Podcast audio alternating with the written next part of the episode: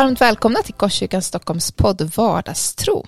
Detta är podden där vi pratar om hur tron blir synlig i vardagen på olika sätt genom livets olika omständigheter. Det är en podd där vi vill få höra människors livsberättelser och prata om vad tro är för oss. Och vi kör just nu en liten specialserie eh, där vi samtalar om några av andens gåvor och hur de kan fungera i församling och i vardagen. Ja, precis. Och vi som leder podden idag är jag, Rickard Hultmar och Jessica Selin. Mm. Ja, hej och välkomna. Och idag är temat profetians gåva i den här serien om andens gåvor. Ja, jättekul. Finns det något bra bibelord kring det? Mm, vi har återkommit till texten i första Korinthierbrevet 12 och i vers 10 så står det så här om andens gåvor. En annan att göra kraftgärningar, en får gåvan att profetera, en annan att skilja mellan andar. Så ja. gåvan att profetera. Mm, vad är det då? Vad, vad är överhuvudtaget en profetia? Det, det, kan man ju börja, börja med att mm, Det kan man kring. ju fundera på. Man, ja. Jag tänker att den vanligaste föreställningen om en profetia är väl att någon på något vis förutspår hur framtiden ska bli, mm. tänker jag. Mm. Och det finns Precis. ju liksom i gamla testamentet många exempel på sådana profetior om Jesus som ska komma till exempel. Ja, precis. Har du något sånt exempel? Mm, som... Det är den här som man brukar läsa när det blir advent och jul från Jesaja 9 till exempel. Mm. Det folk som vandrar i mörkret ska se ett stort ljus. Över dem som bor i dödsskuggans land ska ljuset stråla fram. Du förökar det folk som du inte gett stor glädje. De ska glädjas inför dig som man gläds under skördetiden.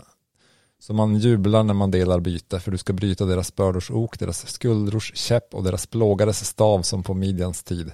Ja, varje stövel buren i stridslarm och varje mantel vältrad i blod ska brännas upp och förtäras av eld. För ett barn blir oss fött, en son blir oss given, på hans axlar vilar herradömet och hans namn är under, rådgivare, mäktig Gud, evig fader, fridsfurste.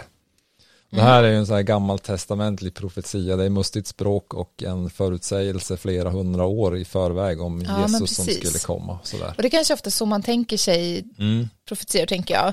Men, ja. men Nya Testamentet har en liten annan vinkel på det, även ja. om det fortfarande finns såklart. Mm, tänker, det är det vi ska komma fram till tror jag i intervjun idag. Ah, här lite grann. Vad, ah. hur, hur, ser det ut i det här nytestamentliga, alltså mm. i, mer i, i vår tid och hur, hur ser vi det i, i Bibeln och de texterna profetians gåva i funktion men också i, i vardagen idag. Mm. Hur kan det anden ge oss profetians gåva så att vi kan få dela något från Gud till andra. Ja, men precis. Det finns ett bibelord ändå som man kan eh, läsa om det här som ger en lite mm. slags ingång kanske till det mm, samtalet precis. som ni, som och det kommer ha. vi säkert att återkomma till och det är mm. då från kapitel 14 i första Korinthierbrevet där det står men den som profeterar talar till människor och ger uppbyggelse, uppmuntran och tröst. Mm. Den som profeterar bygger upp församlingen. Mm. Och det är ju så vi har jobbat en del med just profetians gåva tror jag i Korskyrkan ändå. Ja, vi har pratat om det på det sättet. Så. Absolut, och det är mycket det här att kunna ge uppmuntran. Att, mm. ja, men, tankar, bilder, en sångvers. Mm. Så här, något som kan vara till uppmuntran för andra som anden ger och som, mm. som kan få bli ett profetiskt ord på det sättet. Mm. Det här ska bli jättespännande. Mm. Vilka är det som kommer och talar om det här idag? Vi har ju två jätte, jättebra gäster ja. idag. När vi spelar in det här kan vi säga att vi är på Hjälmargården så vi sitter ja, inte på precis. vårt vanliga ställe utan Nej. vi sitter här och tittar ut mm. över Hjälmargårdens gräsmatta. Mm. Och mm. vi har Martin Ren som är, kan man väl säga, en sorts prof profet. Mm. Och så har vi Jenny Eurell som är låsningsledare i Korskyrkan. Ja, precis. Det kommer bli ett jättespännande samtal. Mm. Så häng med på det, eller hur? Ja, absolut. Häng med på det.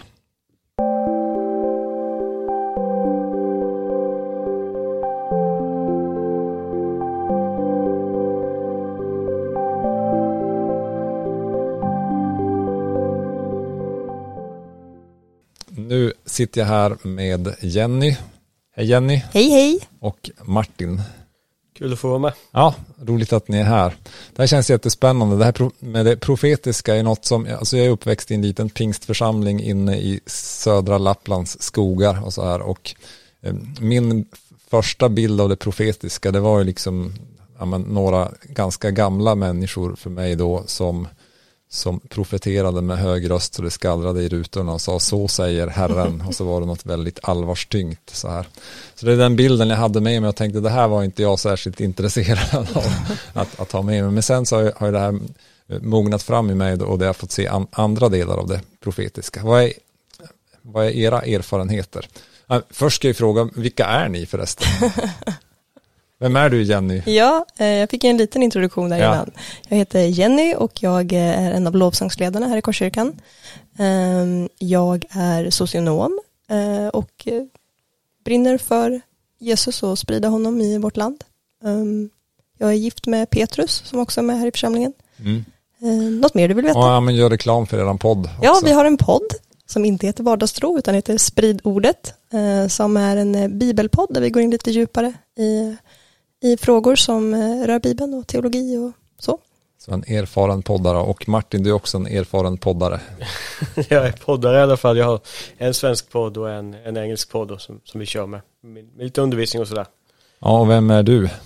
Eh, ja, så Martin heter jag ju då och eh, bor i, utanför Skellefteå, Skelleftehamn med min fru och våra tre barn. Eh, Benjamin, Isak och Nomi. Och så jobbar jag som resande, resande missionär, resande förkunnare. Och då jobbar vi ju väldigt mycket med det här med helande upprättelsetjänst också en hel del med det, med det profetiska och förlösa människor i det här. Mm. när du pratar om det profetiska och den profetiska gåvan, vad, vad tänker du? Hur tänker du dig då? Eller vad vill du att lyssnarna ska förstå om det? Jag vill att de ska se att när, den, när, när en människa blir fylld av den helige ande så lovar Gud att då ska syner och drömmar, tilltal och uppenbarelse komma till söner och döttrar, tjänare och tjänarinnor, unga och gamla. Det är löftet i apostlärningarna. Och det handlar helt enkelt om att se och fånga upp det som Herren talar. Mm. Du tänker att Gud talar hela tiden då, eller? Ja. Det, det, frågan är inte om man har något att säga, utan frågan är om vi eh, har ett lyssnande öra. Mm. Boom. Spännande. Mm. Och hur, då är ju följdfrågan, hur får man ett lyssnande öra? Och är den här profetiska gåvan för alla? Ja, den är för alla. Och vi uppmanar söka, försök att få andens gåvor och framförallt profetians gåva står det i första Korinthierbrevet 14. Så den är absolut för alla. Mm. Det är väl som i alla relationer att man lär känna rösten på den man och man lär känna den som man umgås med. Mm. Så det handlar väl om, om, om att och liksom bygga relationen och intimitet med, med Herren. Ja, precis. Men hur, hur, alltså, du är en sån som har fungerat i det här ganska mycket och länge. Hur, hur, kom, hur upptäckte du att du hade den här gåvan? Ja, just det. Men jag tror att när, när jag blev frälst så var det ju så att jag, jag, hade, eh, jag kommer ju ur, ur liksom det okulta, ur liksom ett mer nyandligt så bakgrund.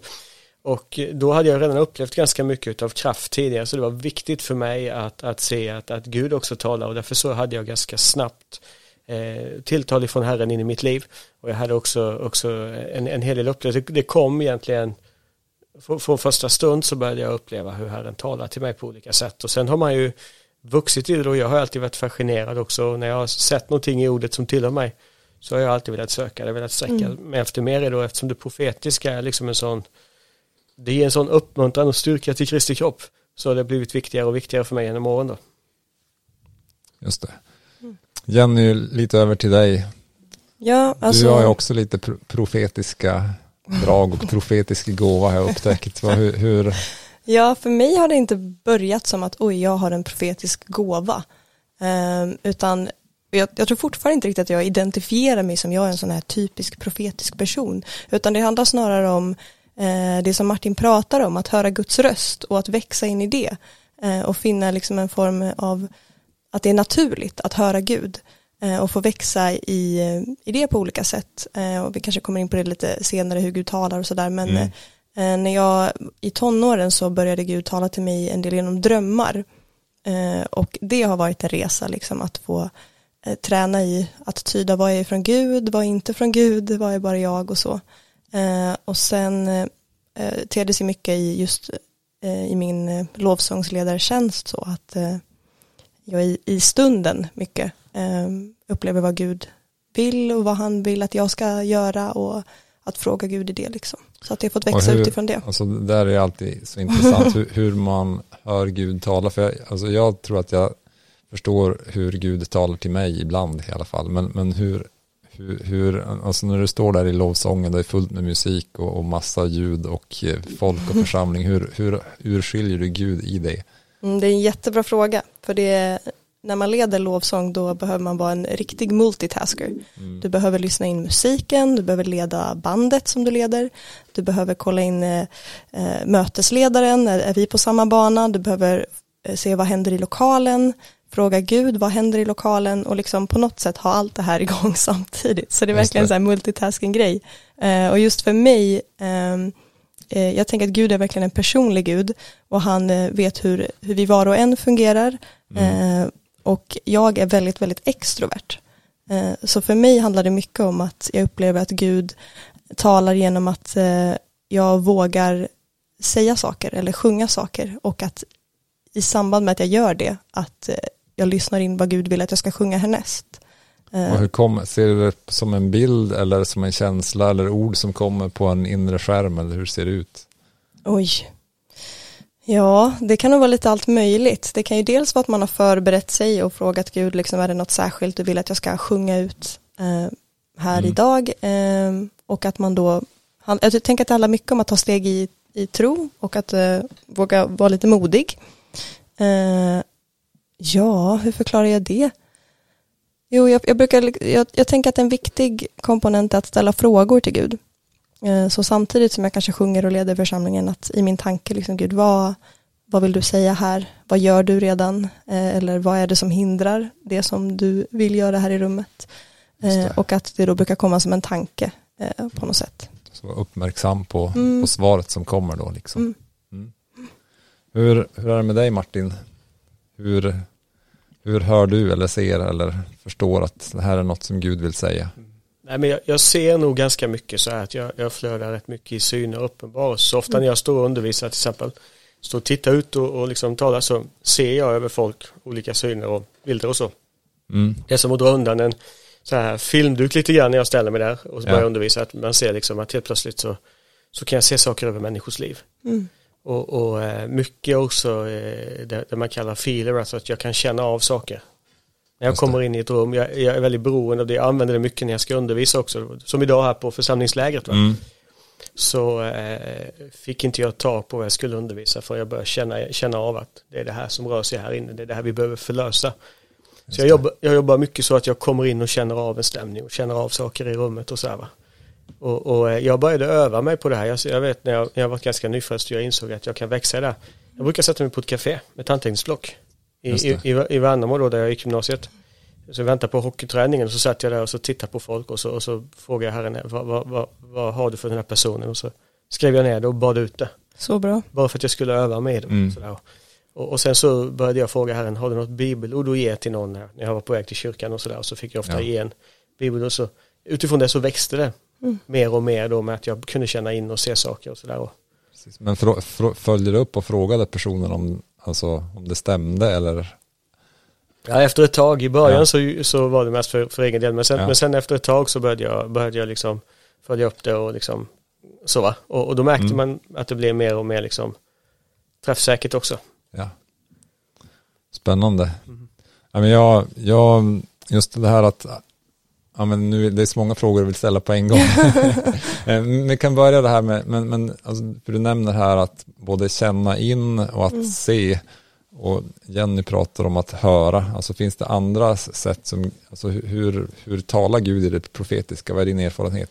Vi, så jag brukar när jag undervisar det här, jag har ju, nu, nu använder jag de, de här engelska termerna vi brukar använda. Vi talar om det här med, med nowhere, det är någon som bara, som bara upplever att man vet om saker. Så. Just det.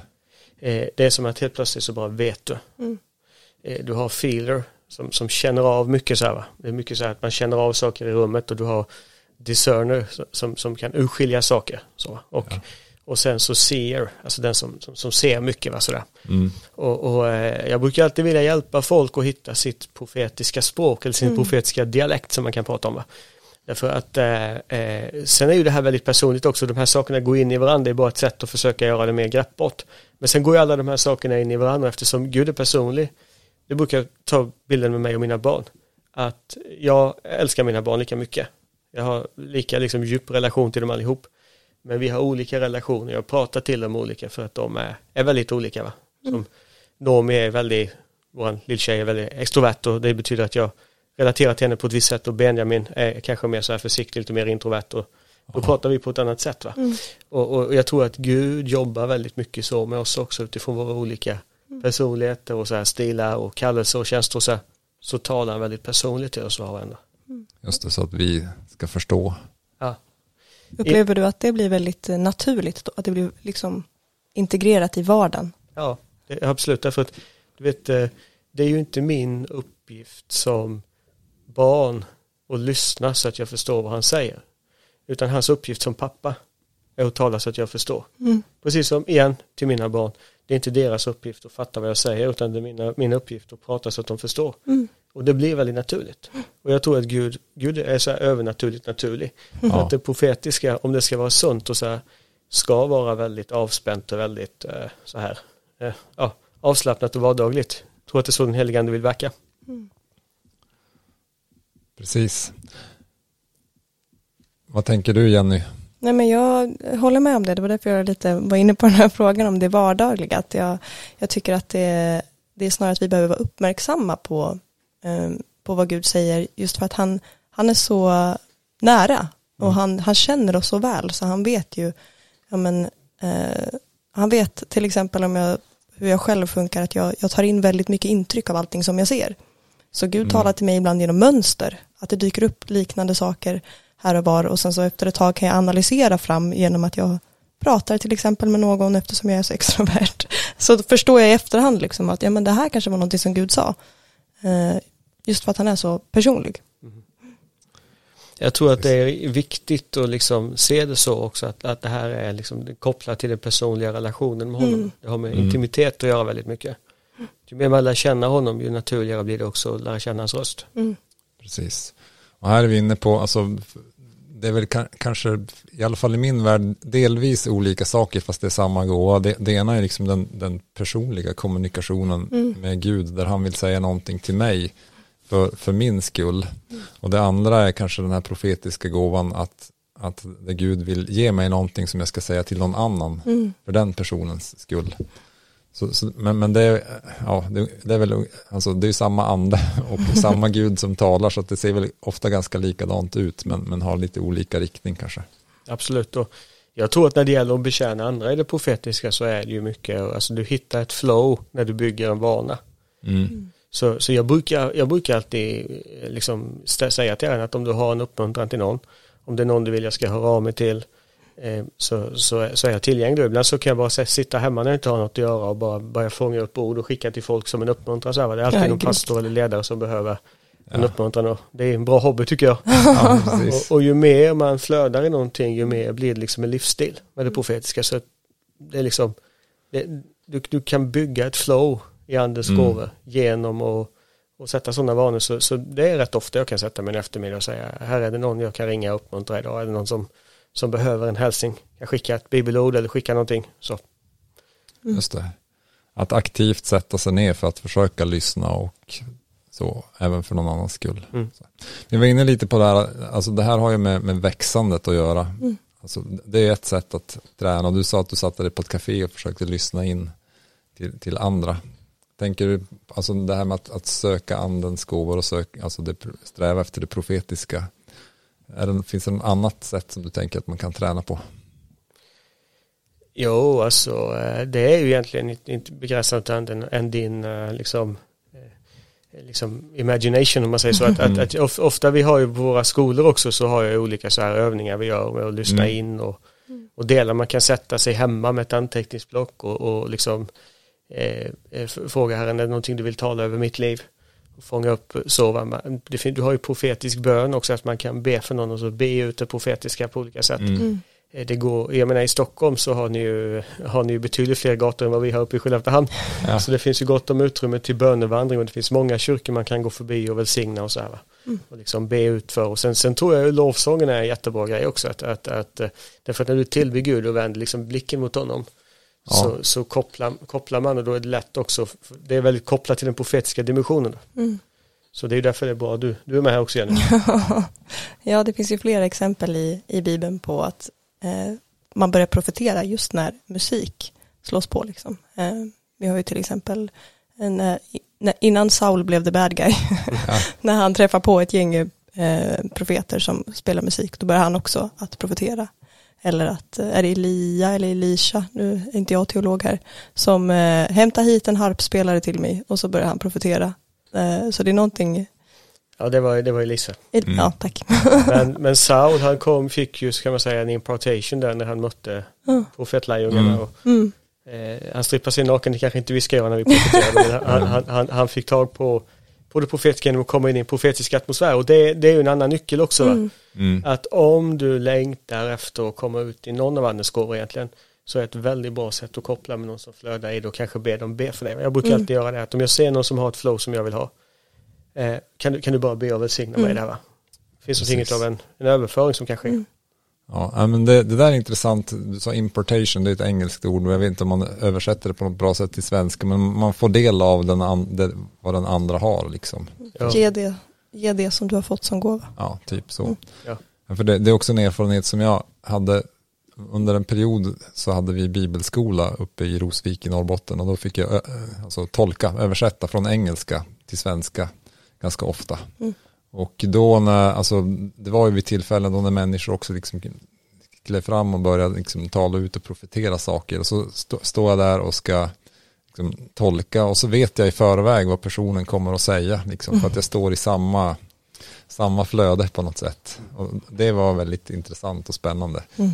Och också ett, ja men för mig ett sätt att få, få smaka på det och förstå hur det där fungerade. Mäktigt. Det är intressant. Ja, absolut, alltså för det kommer ju på ett sätt med de olika gåvorna en atmosfär va, som man kan Mm. fånga upp och sådär va. Eh, det vet jag ju när vi har våra, liksom, och vi hade väl en sån kväll hos er också om, om Mm. det profetiska en gång och sådär. Och då vet jag att bara folk kommer in i den atmosfären och börjar liksom sitta under undervisningen så sker någonting va. Mm. Du kan få tag på någonting då. Och det är därför det, det är ibland därför också det är viktigt med, med, med profetiska tjänster och så här va. Därför att de, de är inte bara liksom, de är inte bara kallade till att, att se saker för församlingen utan är kallade till att, att säga, ge församlingen ögon och öron. Alltså Mm. att det, en, en profetisk tjänst har inte lyckats i sitt uppdrag förrän den har hjälpt församlingen att kunna höra och se från Herren. Men precis. Nu pratar du om profetisk tjänst. Alltså vad, vad tänker du skillnaden mellan profetisk tjänst och profetisk gåva? Eller- Och är det någon skillnad? Ja, det är det. Alltså profetians gåva, egentligen så är ju gåvorna, om man tittar på liksom, eh, vad, det, vad det ordet betyder, så betyder det att anden framträder egentligen. Va? Alltså Mm. åt var och en ger, ger, ger framträder anden. Liksom. Att, att det är egentligen en, en, den heliga ande själv som framträder genom och ger det profetiska genom någon. Det är en profetians gåva. En, en profetisk tjänst, eller en profettjänst, handlar ju mer om att det är en person Gud har kallat. Eh, eh, profetians gåva har att göra med att den heliga ande vill framträda med ett ord. Ja, En profe- profetisk tjänst har att göra med en kallelse som Jesus har gett till, till en människa. Men mm. människan egentligen blir gåvan till Kristi kropp som det står. Han tog upp i, steg upp i höjden som det står.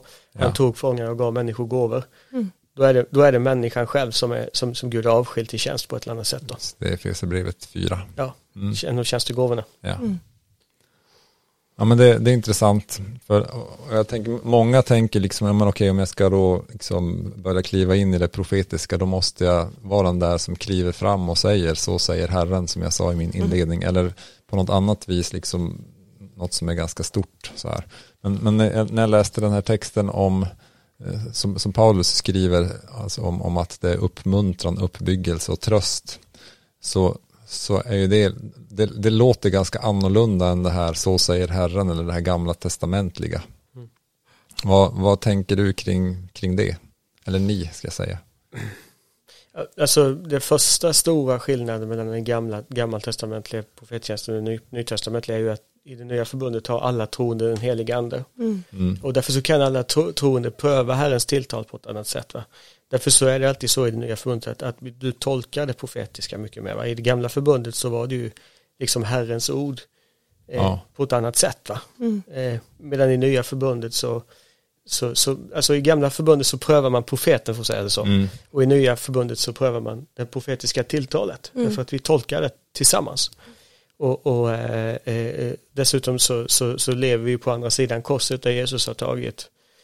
Eh, eh, världens synd på sig och allt sånt här va. Mm. Vilket betyder att, att det ser ganska annorlunda ut i det nya förbundet. Och där, men jag tänker direkt på bibelexemplet då med, med den här profeten som kommer till Paulus och säger att så- så här liksom och knyter en, en alltså ett bälte omkring honom och säger att så här kommer du att bindas i, i, i Rom. Jo, alltså eh, det, det var ju ett sånt eh, som man kan tolka på olika sätt. Jag tror ju att Paulus tolkar det som att okej, det här är en bekräftelse på att jag ska stå inför kejsaren. Just Med, medan folket kanske, oj, åk inte. För precis. något ont kan drabba dig va? Ja. Det är mycket en fråga om tolkning där. Mm. Och, det, i den, och, och då räcker det egentligen inte bara med ett ord utan ordet kan vara uppmuntrande. Men man, alltså Paulus måste ju själv då ha lyssnat in vad som är Guds röst och väg för honom på något sätt. Absolut. Mm. Därför så funkar ju det så i nya förbundet att profe- profetier är ju egentligen inte vägledande på det sättet utan mycket mer bekräftande. Mm. Därför att den, den, vägledningen får ju du tillsammans med den heliga ande i, i den personliga relationen med Gud. va? Mm. Och, och du har alltid liksom mandat och liksom eh, kallelse till att pröva det profetiska som du får. Eh, och, och, och det har du rätt att göra också. Så. Så om jag kommer till dig och säger så säger Herren du ska flytta till Stockholm. Så Amen. då, eh, vad, vad, vad, hur hanterar du det då? Alltså jag trivs ju väldigt väl i Stockholm så Ja. jag skulle nog väldigt gärna ha, ha, ha sagt ja till det. Men sen är ju det att jag, jag är inte riktigt säker på att det är det som Gud har kallat oss till i nuläget. Så att Nej. jag skulle pröva det, be över det och, och eh, få se vad Gud vill med det då. Ja, det var bara ett exempel så, så. det var inget, eh, inget mer än det. Eller, nej. Eller? ja, nej, det var, det var inget så. Eh, då kommer vi också in på det här med att, alltså, att, att pröva det profetiska. Jag tänker där har det också funnits, i alla fall under min livstid, så här, eh, en, en del har gått bort sig för att man har to, alltså, kanske tagit för hårt på vissa profetiska ord eller övertolkat. Och en del kanske också profet, alltså varit ovarsamma med liksom vad som är ord från Gud och hur man har använt det och på något vis nästan manipulerat människor att göra som de själva vill. Så här. Mm. Vad tänker du, eller vad tänker ni kring det? Nej, jag tänker att eh, det är, självklart är det ju fruktansvärt. Eh, om du lyssnar på det här nu och känner att du har blivit eh, sårad av sånt så vill jag verkligen bara säga att så tråkigt att det har blivit så. Och det finns ju, det är ju människor som pratar och människor har egna agendor och det är klart det finns människor som har antingen avsiktligt eller oavsiktligt sagt någonting som inte riktigt eh, stämmer överens med Gud eh, och det han vill säga. Men jag tänker att vi har alla ett eget ansvar där. Ehm, eh, vi har nämnt flera gånger här ordet pröva, att man ska pröva orden och det, jag tänker att det, vi har ett ansvar att ta det in i den personliga relationen. Är det något bekräftande eller kan det bekräfta något i framtiden eh, som Gud kommer tala till mig? Ja, men då, då får jag be i det eh, och fundera, eh, liksom ta det till Gud, be igenom saker. Eh, är detta något till mig eller inte? Jo, alltså det är ju väldigt viktigt att man själv ser det att jag har ett ansvar för mitt liv med Gud. Mm. Det kan jag aldrig lägga över på någon annan som, som profeterar. Och det är också viktigt när man delar ett ord att man gör det lätt att pröva. Mm. Mm. Om jag kommer till dig och säger Herren har sagt till mig att du ska då måste, då måste du antingen liksom ta det eller förkasta det så. va? Eh, men om jag säger att jag upplevde att jag fick det här tilltalet, Mm. pröva det. Mm. Då gör jag det mycket lättare för dig. Det blir liksom Ja. inget svartvitt ställningstagande riktigt så va. Jag tycker att det är viktigt när man, när man delar ett ord med någon att man gör det lätt för människan att pröva det. Och sen Mm. när man själv får ett ord också att man inser att jag behöver pröva det, jag behöver behöva det här. Mm. Eh, jag har ansvar för mitt eget liv. Mm. Eh, ansvar för att förvalta min relation med Gud och Verkligen. profetiska tilltal ska på något sätt bekräfta och styrka den relationen. Men jag kan inte lägga liksom över riktningen för mitt liv till profetiska ord på det sättet riktigt. Nej. Utan det behöver finnas en, eh, en, en, en medvetenhet om det. Samtidigt också så säger Bibeln pröva allt och behåll vad gott är. Va? Mm. Alltså jag vill inte pröva det profetiska för att se vad, jag, vad, jag, vad, som, vad som är fel här utan pröva för att se vad vill Gud tala till mig för att Mm. av och till när man får ett profetiskt tilltal så är det ett bra ord men den som ger tilltalet har liksom en, en, en, en tolk, lagt till sin egen tolkning på det. Mm. Jag vet gånger jag har fått profetiska tilltal som har varit rätt i grunden. Mm. Men när det har levererats så har själva liksom personen som gav det lagt till ganska mycket av sitt eget. Just det. Eh, Så jag vet någon gång det var någon som kom och gav ett ord till mig det, res, det första, det, det personen sa resonerade, men sen så hörde jag att här kommer ju en egen tolkning också. Så då frågade jag, men du, eh, vad, vad var det du hörde exakt? Ja, Mm. Och då, då var det ju eh, saker som personen sen hade lagt till och när det, det var vad- vad personen hade, hade exakt så var det ju ett jättebra tilltal. mm. Jag tror att det där är också något man behöver växa i och behöver vara medveten om att eh, eh, jag är människa. Det är lätt att lägga till sin egen tolkning och därför så behöver jag också ha en ödmjukhet när jag ska leverera Mm. det profetiska. va. Också Precis. en ödmjukhet när jag får ett ord för att det här med att eh, övertolka och göra för mycket av ett ord kan ju faktiskt skapa en, en, del, en del problematik. Mm. Eh, Och inte minst så, så, så tycker jag att en av de stora farorna är att när, när man gör det så är det lätt så att, eh, att den erfarenheten gör att folk drar sig undan det profetiska överhuvudtaget och inte alls vill ha med det att göra. Va? Och då missar vi en viktig gåva till församlingen. Precis, så just det här uh, ordet kring uppmuntran, uppbyggelse och tröst är en väldigt god vägledning då. man säga.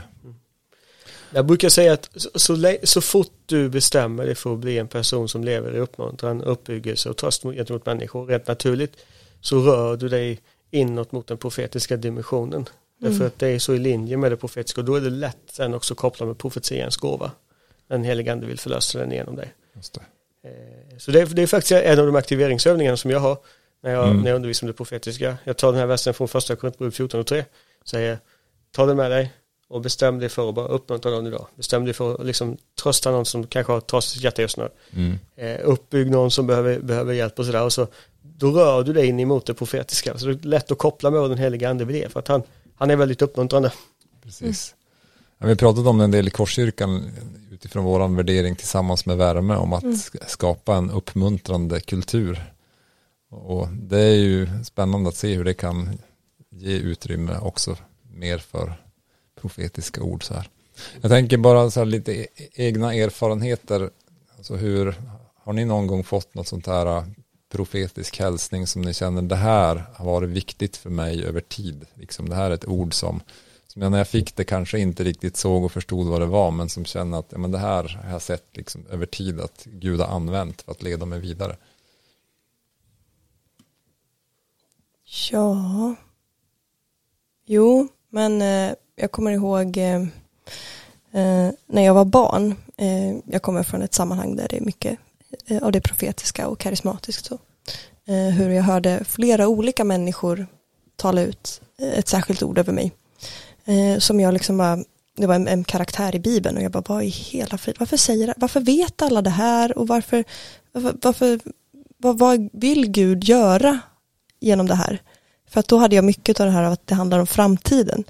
Eh, så jag gick flera, flera år, alltså jag vet inte, kanske typ tio år eller någonting och bara vad är det Gud vill i framtiden med det här? Ända tills någon sa, ja men det där kanske har mer med din identitet att göra. Det kanske är Gud som vill bekräfta någonting i din, identitet och din, vad Gud, hur Gud ser på dig. Och det blev en sån här som verkligen långt, långt efter, att säga, jaha, där ramlar polletten ner. Just det. Mm. Jag tänker ju på ett ord som vi fick tillsammans, jag och Linda, när vi, vi varit förlovade då, bodde i Stockholm.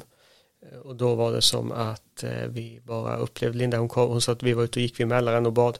Och så bara upplevde hon att hon såg ett nätverk av Mm. kyrkor över Skandinavien. Dit vi skulle resa och sa vi ska resa från norr till olika församlingar och uppmuntra och välsigna och sådär. Och, och det är ett tilltal som har betytt väldigt mycket och sen så också det här med, ja det ligger väl ute på nätet någonstans också, att eh, vi fick ett väldigt tydligt tilltal på att vara med och flytta upp till norr och vara med i skeendet i Skandinavien. Mm. Eh, sådana tilltal och sen fick jag också ett par ganska viktiga tilltal som handlade om att börja skriva, skriva böcker. Och, och, eh, eh, och så, att, att jag, eh, så det profetiska har varit ganska viktigt för mig på det sättet. Eh, jag har ju ett helt gäng så här profetiska människor, profetiska förebedjare runt omkring min tjänst som jag kopplar med som ber för mig kontinuerligt. Mm. Eh, så, så där har det profetiska varit ganska viktigt av och till faktiskt. Det får man säga. Spännande. Ja. Hur tänker du, alltså när, du, när man får ett sånt ord, vad, ska man, hur ska man göra, alltså vad gör man av det? Ska man, alltså, ska man skriva ner det, ska man be över det, ska man arkivera det, ska man prata med någon om det eller vad, alltså, vad ska man göra? Jag har en mapp på min telefon där jag har liksom alla mina profetis, viktiga profetiska ord som jag har gjort om Mm. till så här trosbekännelse. Jag kör ju fortfarande det här, du vet den här troshjälpen som kom ut på 80-talet.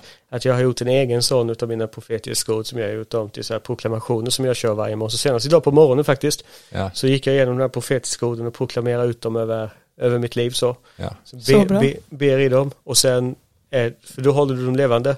Men sen Mm. också har jag ofta sagt till Gud att om du säger A till mig och jag inte fattar så måste du säga B också för du kan ju inte räkna, på, räkna med att jag ska räkna ut det själv utan har du sagt att jag ska skriva till exempel då måste du visa strategin vidare. Har du sagt att jag ska resa, vi ska jobba med ett nätverk och olika församlingar då måste Mm. du leda vidare i det. Sådär. Ja, för det är någonting som Gud då säger som han vill göra. Alltså om, om det är ett ord av, av, av att bygga upp så är det för att Gud vill bygga upp något. Mm. Jo, alltså profetiska ord är ju inte självuppfyllande som en spårdom va? Nej. Utan profetiska ord är en inbjudan från Gud för att du ska kunna liksom bygga tillsammans med honom. Och därför så är det så att du vet, kraften i ett profetiskt ord Mm. är stark nog till att förvandla ditt liv. Alltså, det kan man säga Guds framtid för dig i sädesform. Och när det planteras i ditt hjärta så, så behöver det på något sätt då, då kultiveras och liksom planteras i god jord i hjärtat och så, och så liksom bär man det med sig. Som, det står Maria att hon bevarar allt detta i sitt hjärta. När, Ja. när liksom hon såg saker i Jesus och hör- hörde saker om, om Jesus då. Som Jesu mamma, hon Mm. bar det med sig. Va? Och det tror jag är väldigt viktigt. Att man, att man eh, gör för att många människor ibland tänker att jag fick ett profetiskt tilltal. Ska jag få se när det, när det sker. Mm. Men man måste ju också liksom, man behöver ju också på något sätt samverka med Gud i det. Mm. Och det, det är något av det mest spännande jag vet att vi har fått liksom så här i, i, I relationen med Gud så, så är både våran vilja och hans vilja viktig. Alltså vi samverkar, bygger tillsammans, vi sträcker oss och sådär.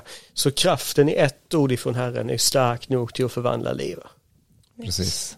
Och det är en av drivkrafterna för mig till att kunna profetera över människor också att jag vet att när man förmedlar något ifrån Herren så har det sån sprängkraft också Mm. till att bryta igenom för människor.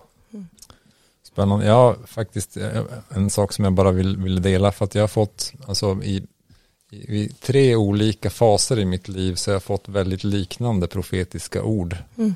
Eh, Och jag ska inte nämna de här i, i podden vad det är för det, det håller jag till mig själv men, men som, som har uttryckt sig på ungefär samma sätt. Som också har lett till liksom en ny fas i, mitt liv eller i mitt tjänande av Gud. Så här. Och det är intressant liksom att, och det är olika personer väldigt oberoende av varandra och från olika länder så de kan ju inte ha pratat ihop sig precis. Så, som har kommit med de, med de orden och uttryckt sig på nästan samma sätt. Och, och det tycker jag är jättespännande. Mm.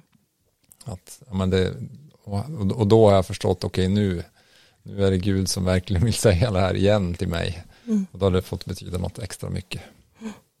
Och då Så. tänker jag att eh, det är så viktigt att, eh, för det du sa här, att det liksom inte är en självuppfyllande grej som man bara sitter och väntar på.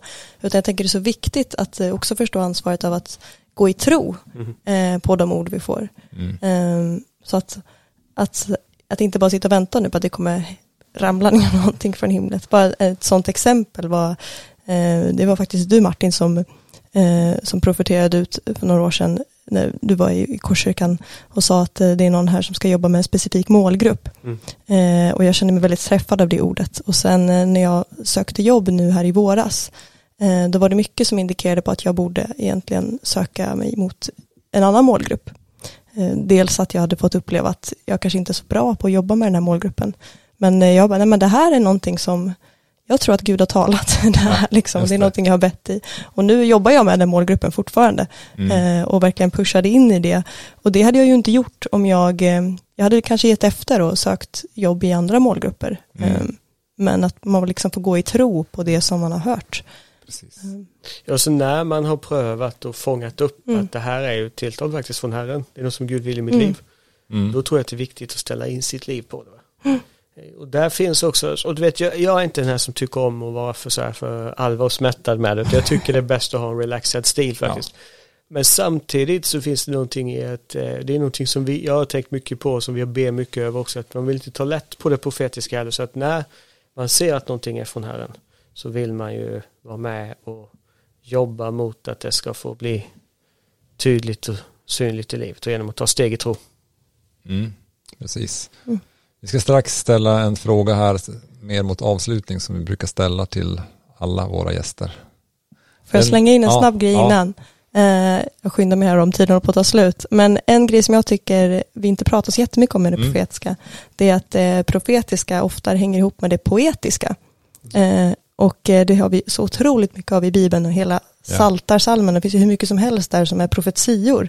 Eh, och att det är någonting som jag bara vill uppmuntra dig som, som kanske sysslar med lovsång, eh, som lyssnar, att eh, i ditt låtskriveri, lyssna in Gud vad han vill säga till de som du skriver, eller du klart skriver lovsång för Gud, men det sammanhanget där du är. Så jag vill bara skicka med det som en uppmuntran. Spännande, tack.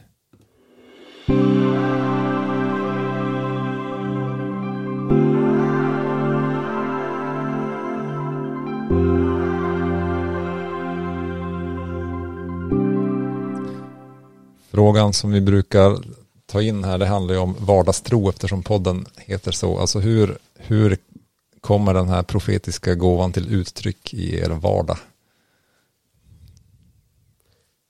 Nej men alltså för mig så är ju det att jag älskar ju som att förmedla den här uppmuntran och liksom uppbyggelsen och sådär. Och jag, jag, eh, jag gillar att vara bland människor för då får jag möjlighet att förmedla den här uppmuntran och så här och, och kunna ge till människor.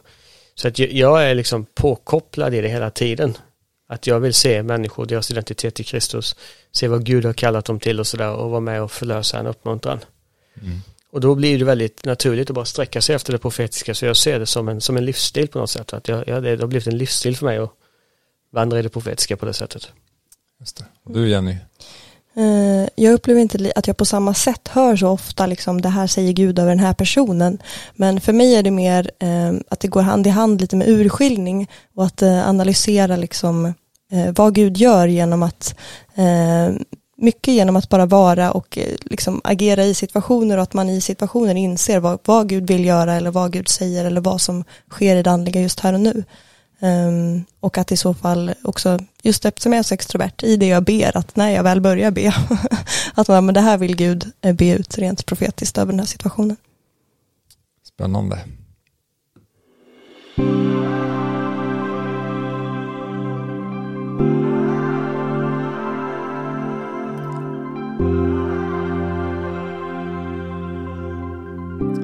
Ja, vi har nu haft en intervju här om profetians gåva och stort tack till er Jenny och Martin för det ni har delat mer av.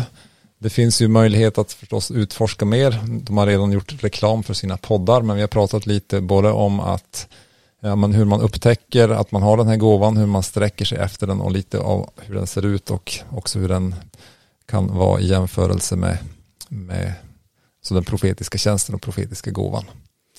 Är det något så här bara till avslutning som ni vill skicka med lyssnarna innan vi avslutar programmet? Fortsätt lyssna på Gud. Tänk inte att det är för eh, stort och allvarligt, utan det här är, Bibeln uppmuntrar oss alla att söka efter den profetiska gåvan, oavsett personlighet. Mm. Och kom ihåg att du är en djupt älskad son och dotter av din himmelske far och du är kallad till att lära känna hans kärlek och låta Mm. dig älskas av honom djupare och djupare för varje dag så löser sig det andra också. Det får vara slutorden. Tack för att ni har lyssnat idag och eh, lyssna på oss också nästa vecka. Tack så mycket.